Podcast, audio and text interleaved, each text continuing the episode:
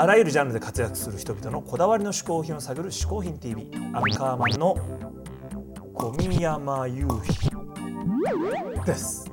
ここで解説しよう。嗜好品とは風味や味摂取時の心身の高揚感など味覚や収穫を楽しむために飲食される食品飲料や喫煙物のことである。この概念は日本で生まれたものであり日本独自の表現である。しかしかしかしかしかい今日のゲストはグラフィックデザイナーフォトグラファーとして活躍する常盤響さんですあー常盤さんといえばねあの CD ジャケットもすごいですよねそうなんですよ、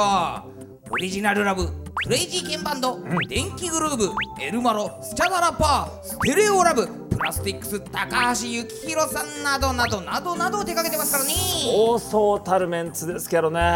これは常盤さんやっぱり嗜好品も面白いもの紹介してくれるんじゃないでしょうか。はい。嗜好品 TV をご覧の皆さんこんにちは。時矢響です、えー今回、えーご紹介する嗜好品一つ目は、えー時計ですね時計まあこんな感じで僕実はえー十何年か前にこういうなんて言うんでしょう LED の、えー古い時計を集めましてというのはなんかアメリカでのフリーマーケットとかに行くと昔すごい高級品だったものがまだあの再評価される前ですごい叩き売られていたんですね。でそれをいろいろ買って最初はしてたんですけどもあの昔のこういう LED の時計っていうのはまああの非常に水とか衝撃に弱くてですねあの DJ をしたりする時にビールがかかって壊れたりとかバコーンとこういうふうに外れてしまったりとか、えーそういうこともあって、えーそのうちしなくなりましてだから今まあしないけどなんか持ってるというか、えー逆に言えばこうまあこれも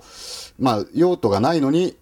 集めているというところでこういかにも嗜好品らしいのではないかとえいう感じでございます。え中でもまあ一番気に入ってるのはこの、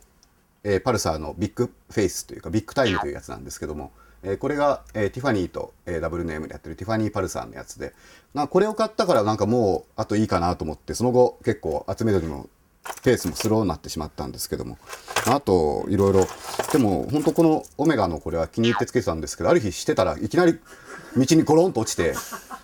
まあ、なんていうんでしょうね、金属ヒーローだったんですかね。まあ、そんなぐらいで、まあ、思い入れはあるんですけど、さほど思い入れはないと言いますか、あの、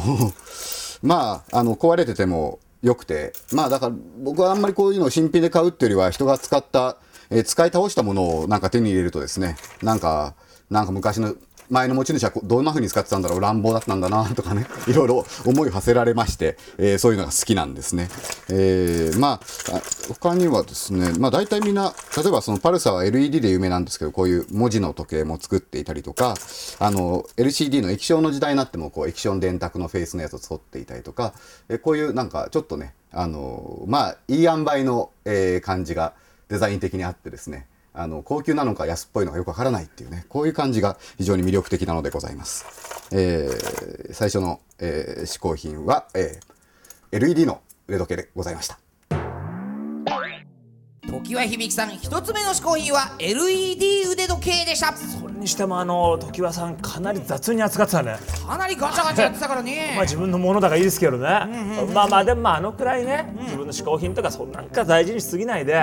雑にやる感じはいいですけどね。そうですよ、結構大切にしすぎないっていうのも大事ですからね。大事ですよ、はい。さあそしてですね、LED の腕時計、紹介してくれましたけどこちらは LED のまあ腕ではない時計ですね、これも LED これ LED の時計です。えー、それはアンカーマンの私物なんですか？これね実は僕の私物で僕も LED 結構好きなんですよ。おそうだったっけ？これももう家に置いてますし、これね、これなんかわかる？何それ？クリスマス系、はねだ LED のイルミネーションなんだけど、ほうほうほうほう。ここでね太陽光でこう明るい間にこう充電するわけで暗くなると勝手につくという LED のイルミネーション。これはすごい。ちょっとこれ試してみましょう。これちょっとスタジオこれ暗くしてもらって。えつくってことつくでしょそしたらやってみましょう。じゃあスタジオちょっと安定プリーズ。つくか。ついたほらこれ今俺が押したんじゃないからね、見える？見える？だ見える見えこんなる見える、ねこれ暗くなると勝手につくあじゃあいいですよ。スタジオつけてください電気。お消えたね。おお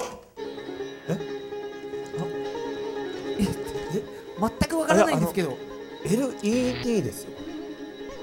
LED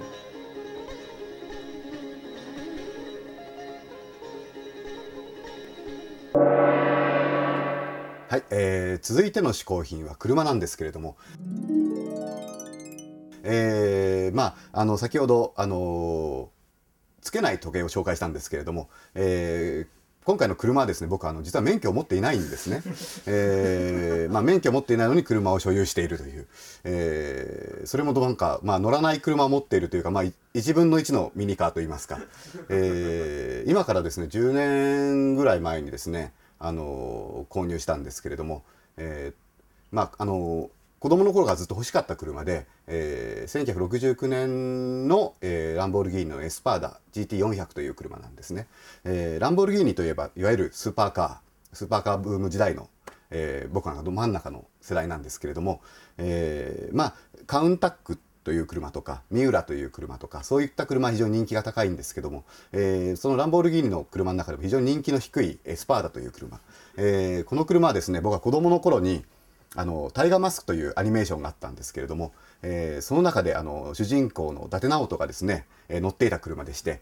えーその、えースパーダの、えー後ろのねあのトランクのところにいっぱいプレゼントを乗せて、えーチビックハウスに通っていたというね、えーそういう車でございます。えーまあ子供の頃からかっこいいなと思っていて、あのーまあいつか欲しかったんですけれども、なんかある日急になんか結構そういうスーパーカーが安くなった時代にですね急に欲しくなりまして、えーヤフーオークションで、えー逆オークションかけましたら、えー見事に京都の車屋さんにありましてですね、えーまあ、えーレストアして購入したんですけれども結局一度も乗らずにですね 置いてありまして。えーただ、えー最近、あのー駐車場内の事故でですねあの工事の車にぶつけられまして、えーまだ一度も乗らないのに、あのー修理工場行きという、えーまあ、そういうこともあろうかと、えー車を購入してから一応あの JAF の会員になりまして、えー免許を持っていないのに、えー JAF の会員会費をですね10年近くあの払っております。まあそんな、えーまあ、僕も一応本当はそのうち免許取って乗ろうとは思っているんですけど、まあ、それ以上にあのマルチェロ・ガンディーニというデザイナーの作品を購入したと思って、えーまあ、時々運転席に座ったりなどして、えーまあ、嗜好品的な楽しみをしております。えー、2つ目は、えー車ランボルギーニエスパーダでした。時は響さん2つ目の嗜好品はランボルギーニエスパーダでしたいやーでも乗らないランボルギーニを持ってるってすごいね、究極の嗜好品だよね。あーでもまたでもランボルギーニっていうのがすごいでしょ。めちゃくちゃでしょ。ちょっと我々庶民にはこうどういうその車でどこがすごいのちょっと分かんないよね。わからない。うん。おそれではここでうん。1分でわかるランボルギーニお送りしましょうかい。1分で分かる大学の？うん。真似？いうんそうですよ。やでも結構あれ大変よ。1分間原始でやるんだよ任してください。分かりました。じゃあ1分で分かるランボルギーニ、はい。近くに行ってもらいましょうか。さあどうぞ。ランボルギーニ社はイタリア人のフェルッチオ・ランボルギーニさんが設立した自動車メーカーです、今や超高級車の代名詞ともいえるランボルギーニですが意外なことにもともとはトラクターを製造していたんです第二次世界大戦後にイタリアでトラックが不足していることに目をつけたランボルギーニさんが軍の払い下げトラックを民間に販売することで富を得てそれを元手にトラクターの製造を始めたのが会社の成り立ちなんですね。さらにトラクターで得た莫大な財産を使っていわゆるスーパーカーの製造を始めたところから現在のランボルギーニ社へと発展してきたわけです。ちなみにですねランボルギーニ史上最高額の車は2007年にお披露目されたランボルギーニレベントンでその値段はなんと日本円でなんとなんと1億6000万円でした。鹿先生見事1分ぴったりでランボルギーニについて語ってくれました。1分でわかる大学では毎月多彩なゲストを迎えて1分間で物事の真実真理を講義してもらっています。